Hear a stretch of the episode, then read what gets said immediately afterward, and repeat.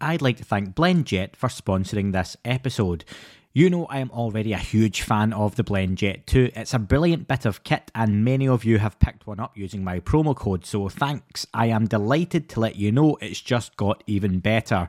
The new Orbiter drinking lid truly puts the BlendJet 2 into the atmosphere ahead of its competition.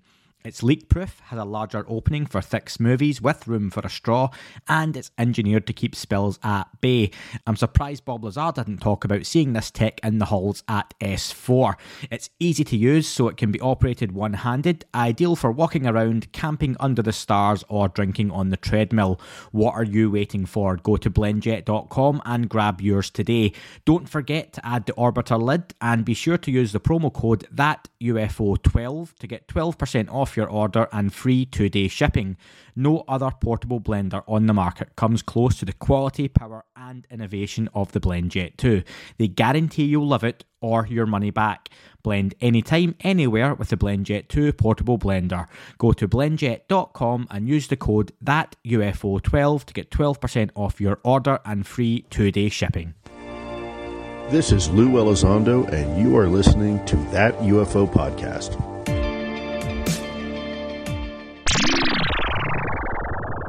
Hi, everyone, and welcome back to that UFO podcast. My name is Andy, and joining me for a bonus episode after last month's popular interview on his secret space UFOs Apollo 1 to 11 documentary, I said I would get him back on to discuss his new Fast Walkers documentary, and it's now been out for a couple of weeks. I've already heard from some of you listeners who have checked it out, and you've really enjoyed it. So, with no further ado, welcome back to the podcast, Darcy Weir. Hi, Darcy, okay? I'm great. How you doing, Andy? I'm very well. Uh, listen, let's get into this. Uh, it seemed like it came out quickly, but we discussed it. Uh, your previous documentary right before the new one was due to come out. So, uh, like I say, wanted to get you straight back on. Um, we did speak last month and we've covered your background uh, in more detail then, but just for anyone joining in this time, uh, what is your, your background quickly, Darcy? And also, why do you make documentaries about the UFO phenomenon? My background, uh, you know, I actually was studying film and video production as a younger lad, and uh, I ended up pursuing a career in IT for a little while, and then uh, was moonlighting as a filmmaker on the side. And um, I've always been interested in fringe theories and in ideas that we're not alone, you know. And um, when I started documenting stories like this, I started with some pretty zany ideas, some pretty woo and fringe thinking stuff.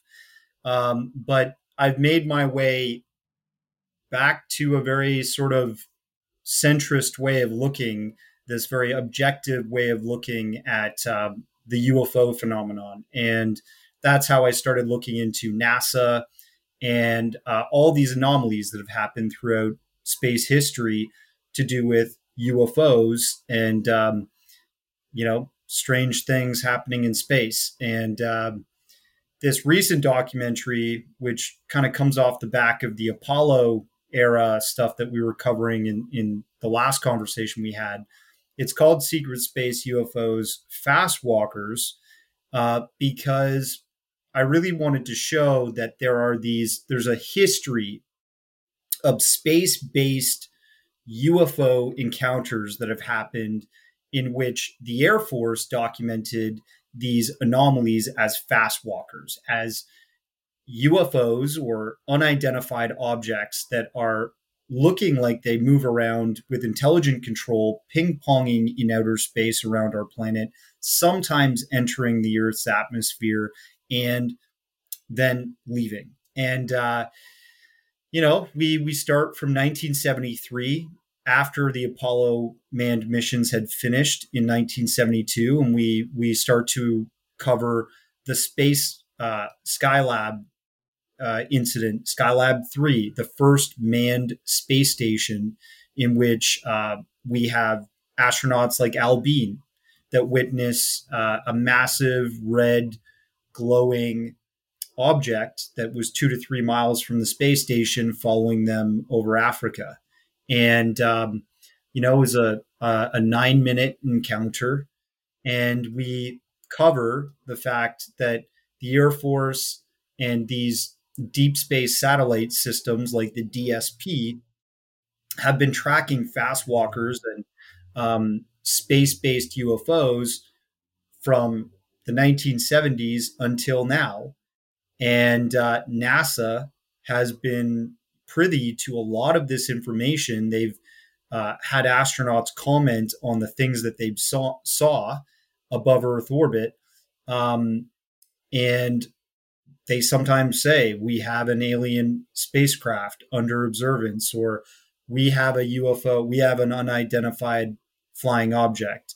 And then we have videos and strange recordings that come from STS space missions and the ISS missions all throughout history, leading up until now, where look, we're at the precipice of this May 31st, 2023 live report that NASA is going to give on UAP in our day, in our time you have just summarised uh, about half my questions in that very succinct uh, that piece. So we'll dig into those in a bit more detail. And, and to go back to the beginning, the, the, term fast walker for many is a newer term, maybe from 2017 onwards. You know, New York Times articles and such.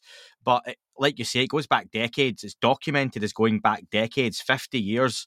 And I think that's a great argument when when people look at the modern UFO phenomenon it's so easy to dismiss everything as drones. Everything's drones or secret military tech. And I don't doubt a lot of it probably will be, but it's a great argument to say that, you know, we never had these kind of drones 50 years ago. You couldn't walk into your local kind of hardware store and pick up a drone for $50 or £100, whatever it might be, you know, for a cheap drone. Uh, these things were going at incredible speeds, doing incredible things long before even our best technology could get anywhere near that, weren't they?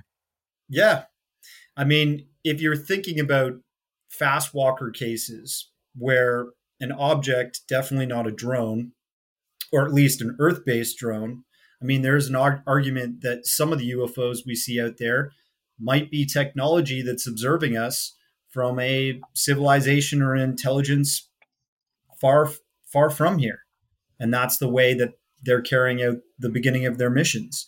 Yep. Uh, I think when you look at the cases that I put down at the starting of the documentary, the uh, S the DSP Defense Satellite Program, in which was launched in 1970s and finished in 1991. These were old satellite systems by today's standards that have optical baffles on them, so cameras. They have infrared sensors and all radio, radio and radar detectors and they traced uh, objects that came from deep space. For example, in 1984, one came and parked within a couple miles of the DSP system and stayed within Earth orbit and then left. And researchers like Ron Regehr were responsible for this information being pulled out of uh, the company that manufactured the DSP system. It's called Aerojet in California. And over that those decades, those three decades in which they recorded all of these deep space objects coming to Earth, there are hundreds of fast walker incidents that were recorded by the DSP system. And these are only being recorded as fast walkers because they're the most relevant, they're the most um, logical to be something that's real. And um, if you think about that and the, and the history in which those happened, this is earth shattering, groundbreaking territory. But no one's really privy to this information. And it also lends one to think that the, the defense satellite program was an operation of the DoD, the Department of Defense in the United States. What else do they have? You know, and Christopher Mellon recently coming out after the AARO congressional meeting saying that there is satellite imagery out there that is so high resolution pictures and videos of these objects interacting with earth. You know he wouldn't say that unless we had tons of this information. And i think they do. I think it was um, alluded to and rumored a few different times. I had some uh, some members of the, the Nimitz Princeton incident on a roundtable, Kevin Day, PJ Hughes, and Gary Voorhees, a couple of years ago now, uh, and they were talking about if if those objects, those tic tacs that were coming, you know, raining in, and they were on radar, and the the radar ceiling was eighty thousand feet, and they were coming in from orbit, then it would make sense that any any systems that were based along the coast to track missiles coming in from you know outside the atmosphere, outside orbit, whatever the, the language would be, would also have caught those on their systems and sensors too. So it's likely there was some very good data captured, even for those types of incidents, by all types of sensors that weren't just out on those ships. And like you say, even even in orbit as well. And that's the modern stuff. And you can imagine how good that will be if we've got satellites going back, like you're saying, to the 70s that have been manufactured probably in the 60s that managed to capture good data on UFOs in orbit in space. And I think there's a lot of junk floating about in space for sure. There's a lot of misidentifications. We hear about ice crystals being reported. All of that stuff is up there. But there is very clear footage, or as clear as it can be, of objects moving at pace, slowing down, speeding up, changing direction, and and keeping pace or keeping track with other objects in space as well, isn't there? There's a lot of that. Tons. Um, you know, in, in the film, we pick up after the Tehran incident, which we try to document really well, uh, which was another fast walker tracking. The, the Tehran UFO, which ended up being two UFOs kind of terrorizing this Iranian city, the capital city of the country. Uh, you know, hundreds, thousands of people witnessing this mass witness event. And the Air Force recorded, the American Air Force reportedly going over and actually debriefing and finding out what really happened and saying to the Iranians, this is not ours. This does not look like any technology that we know of on the planet. Um, really interesting. And then we go off the back of that to the STS missions and how that started up in the 1980s and went through to the thousands and all of the scientific implications of those missions because they were uh, fantastic scientific innovations for mankind and testing out things in in space uh, for NASA. But there were all these anomalies and objects that were recorded and reported on by the astronauts. We talked about these voice recordings that we got from uh, certain astronauts saying things on these mission days during the STS missions. And, you know, we start back at STS 29, where John Blaha is uh, reportedly um, recorded saying we have an alien spacecraft under observance. Yep. What the heck? But uh, you know, D- Dr. Jack Kasher, who covered that with Don Ratsch, the investigator who recorded that, um, you know, because the thing is, a lot of people are space enthusiasts. There's many people that still watch the NASA uh, live stream downlink footage and look for anomalies and stuff and, and look at all their missions and stuff they're carrying out um, and look at the fervor and interest in the public of SpaceX. People just love space. I, I, we're ready to go. You know, if it becomes affordable and we can travel to space, people will be doing it. Um, that is an incredible new foreign territory for us all to get off planet. And not everybody gets to do it. And the people that have been privy to have witnessed really strange things when they have. And we document in this documentary so many of these incidents where astronauts talk about and see and examine things. And so we go from STS 29 uh, to STS 51, where we see this orb this metallic looking sphere that just kind of floats into view. And it looks like it's analyzing what the astronaut is doing on this spacewalk, retrieving a satellite, um, the Telstar satellite, which two of them were launched on that mission. And what we really find in these missions, these STS videos, which are recorded on space cameras that you know, are extremely high tech, extremely um, robust camera systems that have to withstand the extreme environment of space, right? So, extremely cold temperatures, uh, radiation exposure, um, unfiltered light coming directly from the sun because there's no atmosphere to filter that stuff, which we're uh, privy to. And they're shooting in a, a light spectrum often that cannot be seen by the human eye. And I kind of relate to that in the film um, to the Tic Tac or the Nimitz uh, Go Fast gimbal UFO videos, which, you know, you were talking about Kevin Day. They were saying that these objects came from above 80,000, you know, feet.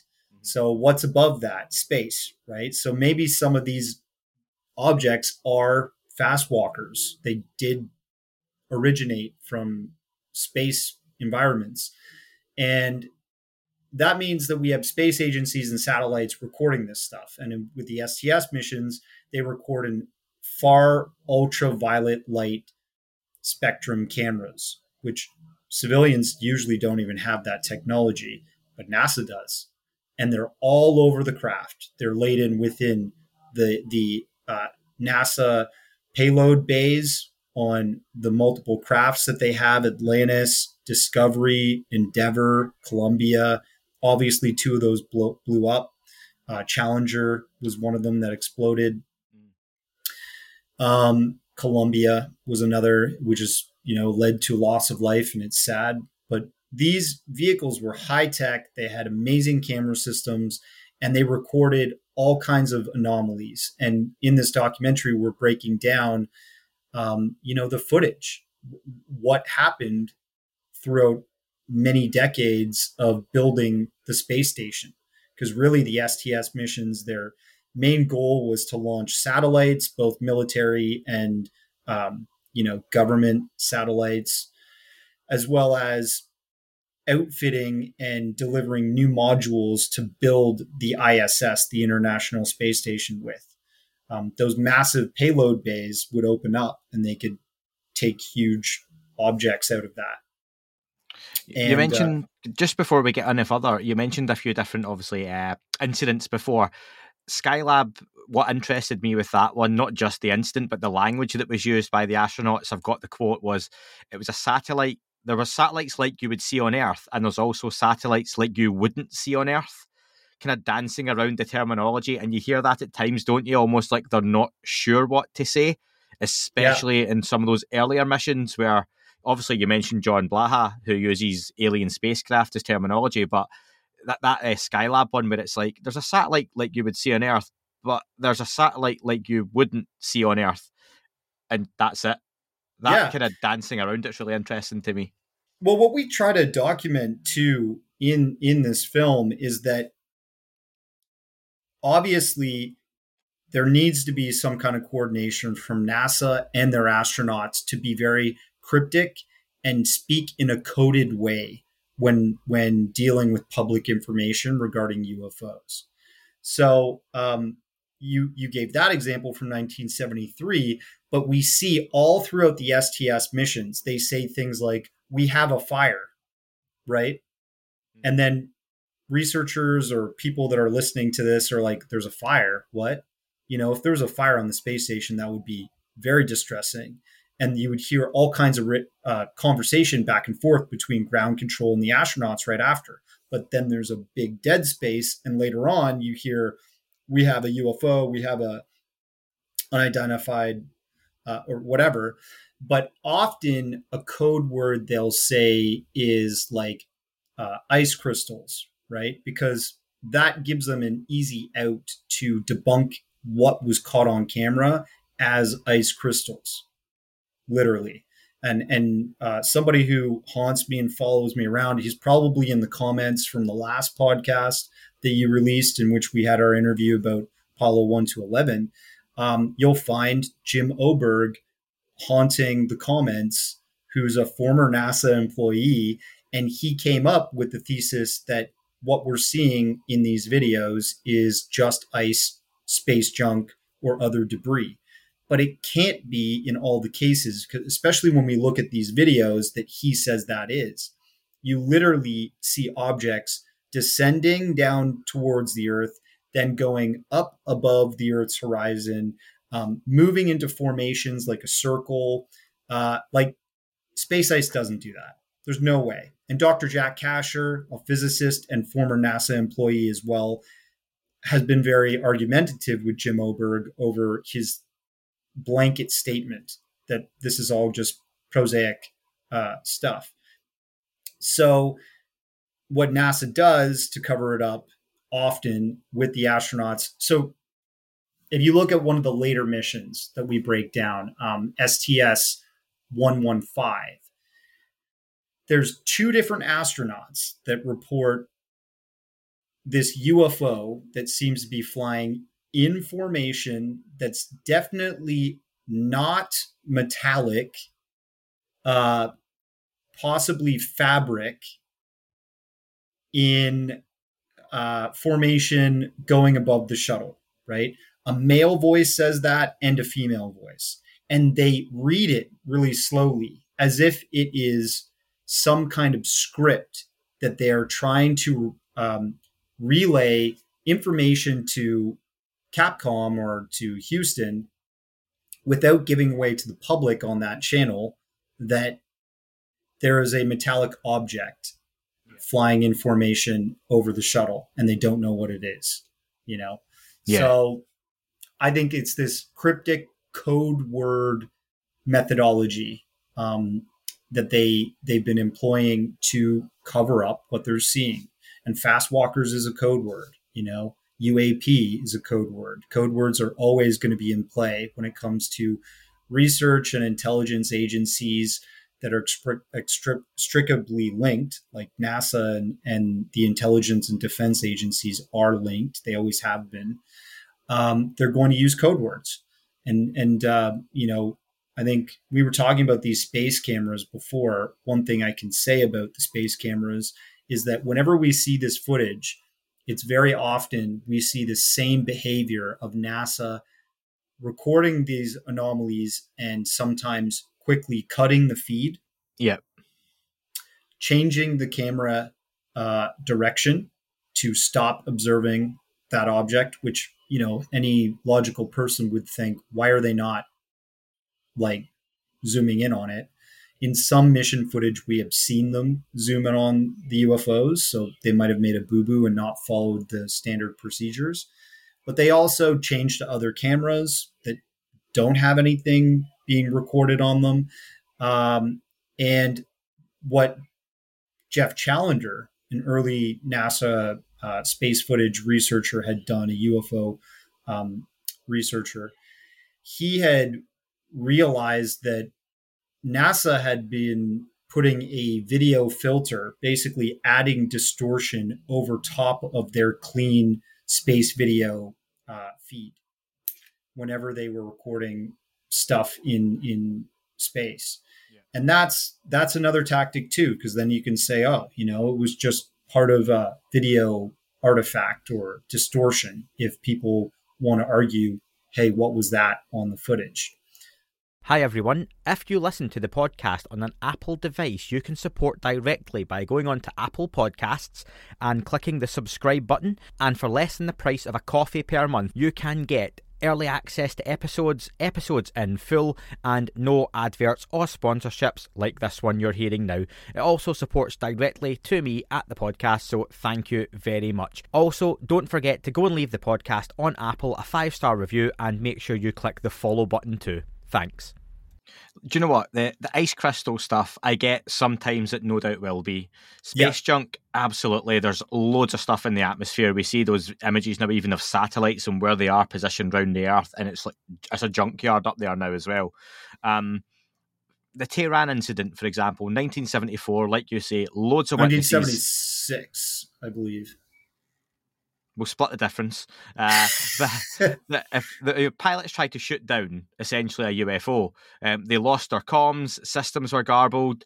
A smaller UFO came out of a larger object. Uh, nothing happened when they tried to shoot it down. They couldn't even eject from their, their plane. Um, that clearly wasn't a big ice crystal with a smaller ice crystal coming out of it. You mentioned the DSP satellite even picked it up in infrared. So there was data backing it up as well. There was a solid object and it was chased, it was witnessed. I, I get though, there must be times, and I've seen loads of those incidents where the, the NASA footage is, is filming a, a portion of the, the ISS or some kind of portion of space, and the camera points down and points away and zooms back and, and moves out of because something's came into range. There are times, though, and I'm sure you'll agree, maybe the US has a spy satellite or China has a spy satellite, and that comes into view.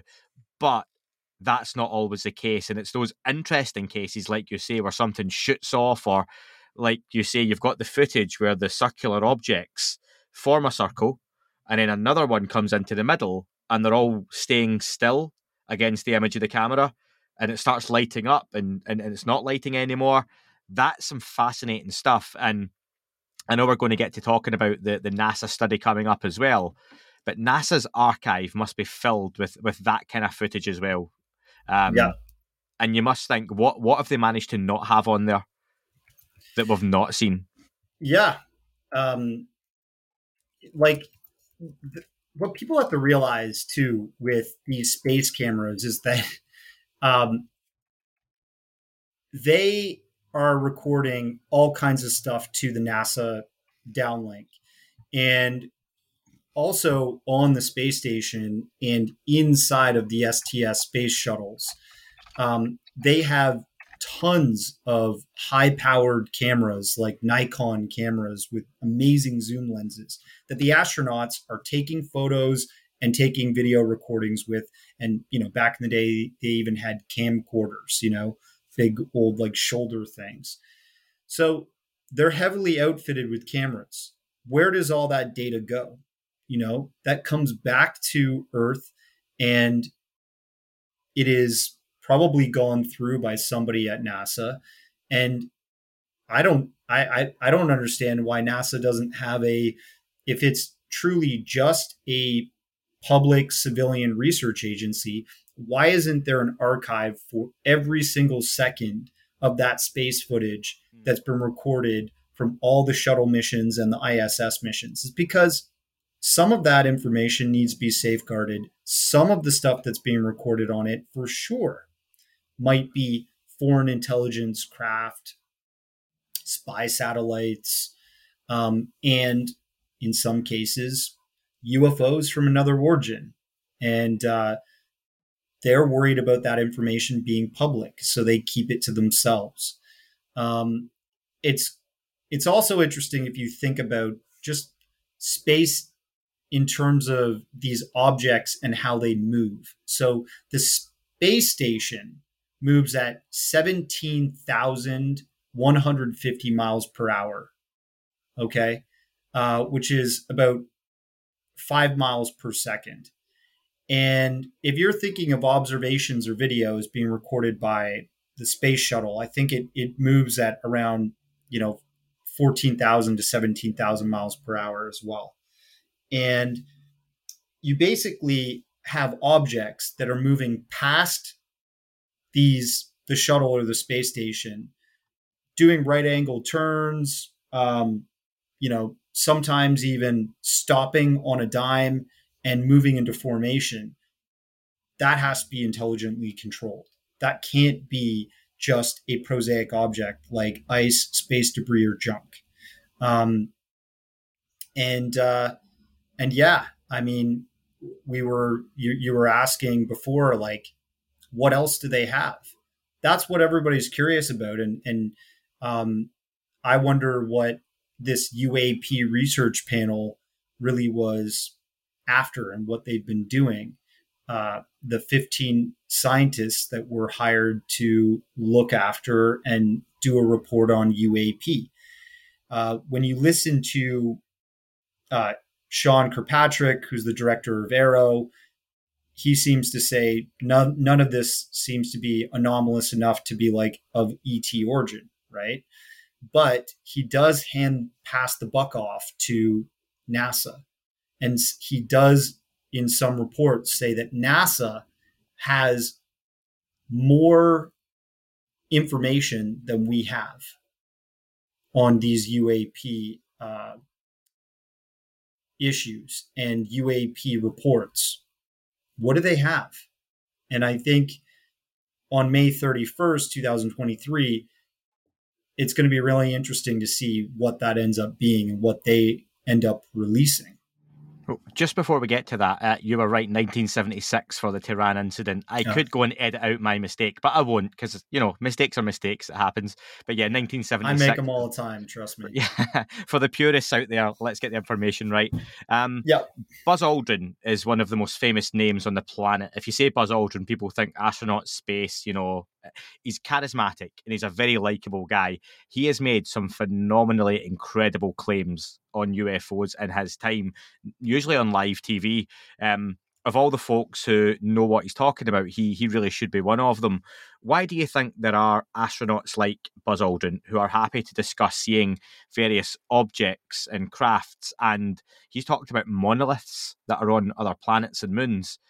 Yet others seem to toe the company line much better and are quite derisory and laugh at the UFO subject when I'm not saying everyone who goes into space sees a UFO and sees an alien spacecraft, but there seems to be a massive disparity, doesn't there, between a Buzz Aldrin and, you know, a lot of the more modern astronauts, shall we say? Well, I think Buzz is from this era where you toe the part, party line, but because he's considered such a celebrity and hero, um, he feels also conflicted with the things that he possibly witnessed, which is he chased a UFO craft when he was a test pilot far before he went to space, um, according to testimony that I, I, featured in one of my docs. And he also, um, you know, was part of the report of a UFO, which the um, Neil Armstrong reported, you know, asked if the S4B should be anywhere around them when they were on the way to the moon during Apollo 11. And uh, that's a really well documented case. And I think Buzz Aldrin has changed that story over time. He wants to talk about what he really witnessed, but he's conflicted and knows he can't because he swore an oath and um, you just don't talk about those things unless your military, you know, uh, leaders say you can. Um, and he's a military guy, essentially, right? So I think other astronauts have talked about things they said. There's uh, Leroy Chiao, who saw three flying lights when he was an STS astronaut. Um, and uh, there's um, obviously Story Musgrave that believes we're being visited and has been uh, very vocal about his theories on extraterrestrial intelligence being out there. Um, but they have to be careful because I think it's still such a woo subject for a lot of the world. They don't want to hurt their credibility and hurt their chances of, um, you know, having a career or or being able to um, be taken seriously by their peers. So um, I think it it's becoming more mainstream now, and I would love to see other astronauts come forward and talk about what they know or what they experienced in space in terms of anomalies, UFOs. If any of them listen to your program, please reach out to me. I'm documenting this stuff like crazy and uh, will continue to going forward. Um, you said in the doc in the documentary that the footage we see from the shuttle missions, STS, the ISS, is as compelling as the gimbal, the tic tac, and I can't disagree with that. But why do you think it doesn't have the same impact? Why did that footage go viral? Yet the stuff that's been online for years, decades, you know, on your YouTube, on forums, on on your VHS compilation tapes from the 90s, which I'm sure you'll be well aware of that used to sit on most video shelves. Why has that stuff not had the same public impact? I think it's a matter of public opinion. You know, um, it had a big impact on me, and it had a big impact impact on parts of the UFO community when that stuff was released. Um, you know, and I interviewed Martin Stubbs in this documentary, who's a Canadian that was intercepting the NASA downlink with his cable satellite systems at the company he worked at um, and recording that downlink footage over you know uh, a long duration during ye- years and years onto betacam tapes and then he would go through on a traditional editing system a linear editing system frame by frame uh, on his nights and weekends and find ufos in space. And that was groundbreaking to me and that's why i included him in the documentary as well to just show the history of this subject and people researching ufos in space.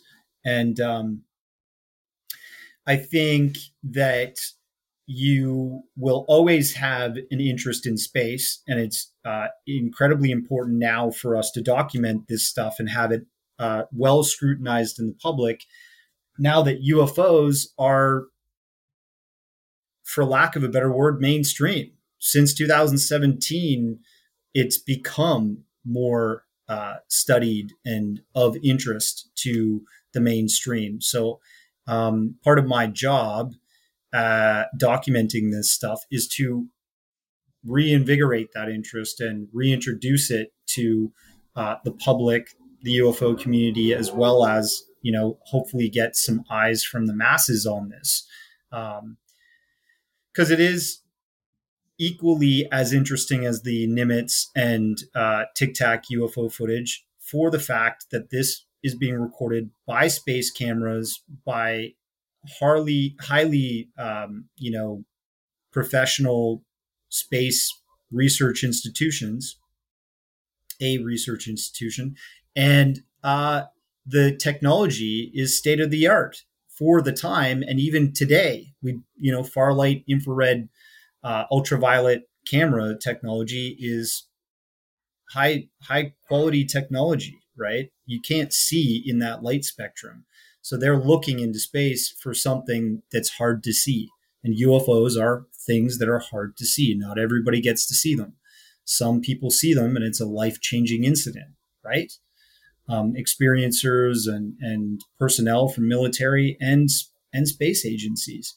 And so um, these videos are not like doctored videos that are showing things that are created with computer graphics.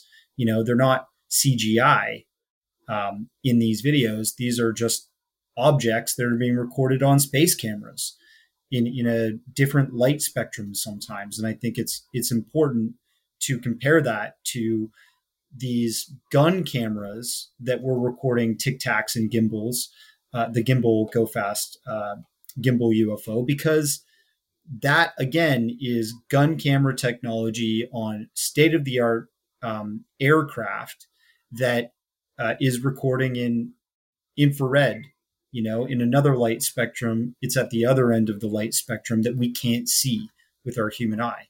Uh, but the military uses that to see things that are hard to see which are ufos so let's bring it right up to modern times, right? Almost uh, ahead of ourselves, because as we record this, uh, we're a couple of weeks away from that NASA study wrapping up. When it was announced, it was, it was pretty low budget and seemingly a preliminary study to see if there was a further study to be had. Um, the recent confirmation of that press call for the 31st of May says, and I'll quote, it's, it is not a review or assessment of previous unidentifiable observations. The report will inform NASA on what possible data could be collected in the future to shed light on the nature and origin of UAP. So I think they're trying to set their stall out early that this was a look at what we should or could look at. Um, what do you expect NASA's study at this point then to show, and what do you hope it potentially launches into? Well, yeah, I mean, they even say, you know, it's in in accordance with the Federal Advisory Committee Act. NASA will be uh, looking at these anomalous phenomenon independent study uh, team, and they and they will be meeting on Wednesday, May thirty first at ten thirty a.m. to two thirty p.m. Eastern time, and they will have the live broadcast on NASA.go live um, and public participation is going to be available. So, uh, public people are going to be allowed to upvote questions to see if those could be asked and answered by this research group. Um, the agenda of the meeting and the slides will be presented and available on a web page as well. So um, I think we will find out more. I think they will say some of the stuff that they've been looking at that's been coming from, you know, um, UFO reports. And then they're trying to interact with the public on this subject because they know that there is such a interest globally right now in this in this issue you know um, and i hope that they're able to present details on the fact that some of this stuff is definitely anomalous enough that it can't be considered from a foreign adversary or from possible military uh, programs that are being carried out by the American uh, military and defense agencies. Uh, that's what I hope. I'm I'm not quite sure. Like, if you're if they're expecting, it's supposed to be, uh, you know, a private media based presentation first. Uh, Chrissy Newton was saying that she's actually, uh, you know, you're friends with Chrissy, I am too. She's part of the debrief, and they're going to be actually brought into the initial session that's going to be a uh, private media presentation, and then they're going to go live to the public with uh, the rest of it. I don't know. I mean, um, I think they're just trying to also present the idea that they're interested in UAP. But in my series, I'm, I'm trying to present the idea that they've always been interested in UAP off the record. Um, I think I think your series shows that they have to have been interested in UAP because these things are presenting themselves, aren't they? Over and over and over again across the decades. Um, Garry Nolan uh, in the last 24 hours has gone viral, whether he wanted to or not. I don't know if you've seen this from the, yeah. the SALT conference, the SALT conference, and his comments about UAPs. Um, I want to know do you think, and I'm going to be covering this, and people listening to this will have heard the various shows on it by this point and seen the social media comments. Uh, do you think we're building towards an explosion of information finally coming out from official channels? The government, NASA, hearings, officials, military? Or are we going to be still here in 20 years' time, me running a podcast talking about disclosures coming? You're on the Apollo 40 to 49 missions. You know, we're back on the manned missions and we're, we're seeing things. What do you think? Where are we going to be, Darcy? Yeah, I think, um, you know, I cover this also in Fastwalkers. Stephen Bassett profiles what developments are happening in Congress in terms of uh, new laws to protect whistleblowers, um, new laws in in these uh, basically trying to unify intelligence and um, defense organizations on the idea that their personnel can come forward with accounts that they've had or experiences that they've had with UAP and to protect those people so that they could speak to organizations like AARO. Um, and apparently, AARO has had multiple people come forward from military backgrounds that have given their testimony on very credible UAP incidents that have happened in history. And um, I think if you have laws being passed and that type of uh, whistleblower protection um, uh, information out there and uh, a growing interest in the public and NASA being part of the um, you know research of unidentified anomalous phenomenon with their independent study. That points to me that this is going to go mainstream in a big way and there will be some kind of uh, official disclosure. I don't can't say for sure it's going to be this year you know, I'm not as confident as John Ramirez on that uh, topic, but we're we seem to be going down a road of mainstream disclosure, and uh, whether that's later this year or next year or the year after, I don't know. but I think there could be um, something, especially you know if there there might be some kind of um, military um, aggression happening between our foreign adversaries and uh, North America and their allies. You know. Well, hopefully not, but yeah, there's a, a lot of cards on the table right now, potentially to be played in the geopolitical situation, shall we say. Uh, Darcy, brilliant speaking with you again so soon. Um, and just to finish up, can I ask you what you're working on next, if you've got anything in the pipeline? I do have a couple projects in the pipeline, which are, you know, I can't really talk about right now, but I promise if people check out Fastwalkers and uh, they like that, it's going to be more of the same, you know, very well documented factual information where we show as much um, you know documents and videos and testimony that prove that something historically is going on uh, with something very interesting that that has to do with UFOs. So I'm working on two different projects um, uh, right now, and uh, I'm really excited to present more stuff uh, later this year. But thank you so much for having me on. If people like my work, I really appreciate um, you know a star rating or a review left on Amazon Prime and uh, iTunes, like these types of platforms, because it helps others understand you know what they're actually going to be observing. And uh, yeah, I really appreciate uh, you having me on, and uh, your audience is really cool and uh, really well informed people. I'd like to think so. And you can get it on those platforms. I'll put the link in the description, geni.us forward slash fastwalkers. And it's on all the usual streaming platforms, like you've mentioned there too. That'll be in there. Thank you very much for joining me, Darcy, and speak to you again soon. Thanks, brother. Have a good one.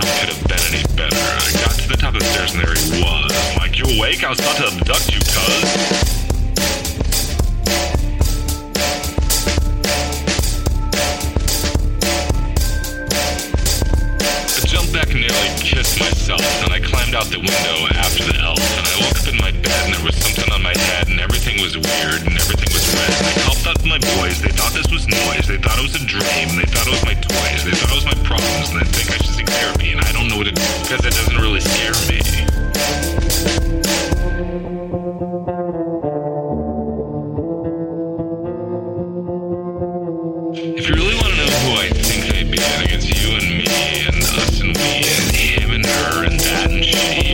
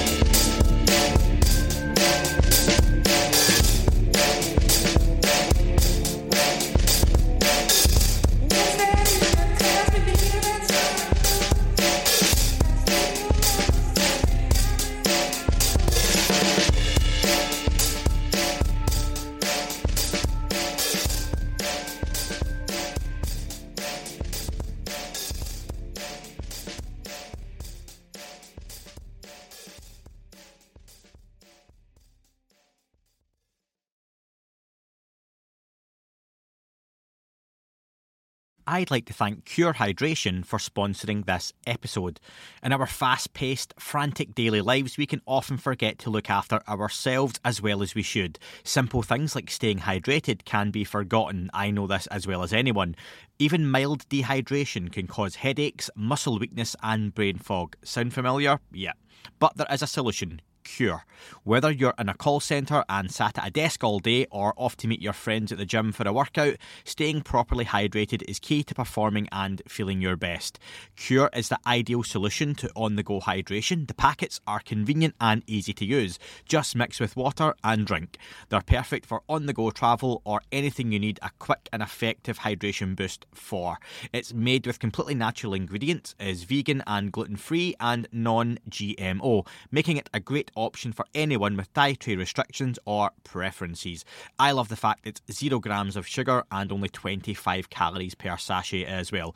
So, Ready to combat dehydration? Try Cure today and feel the difference for yourself. Use code THATUFO for 20% off your order.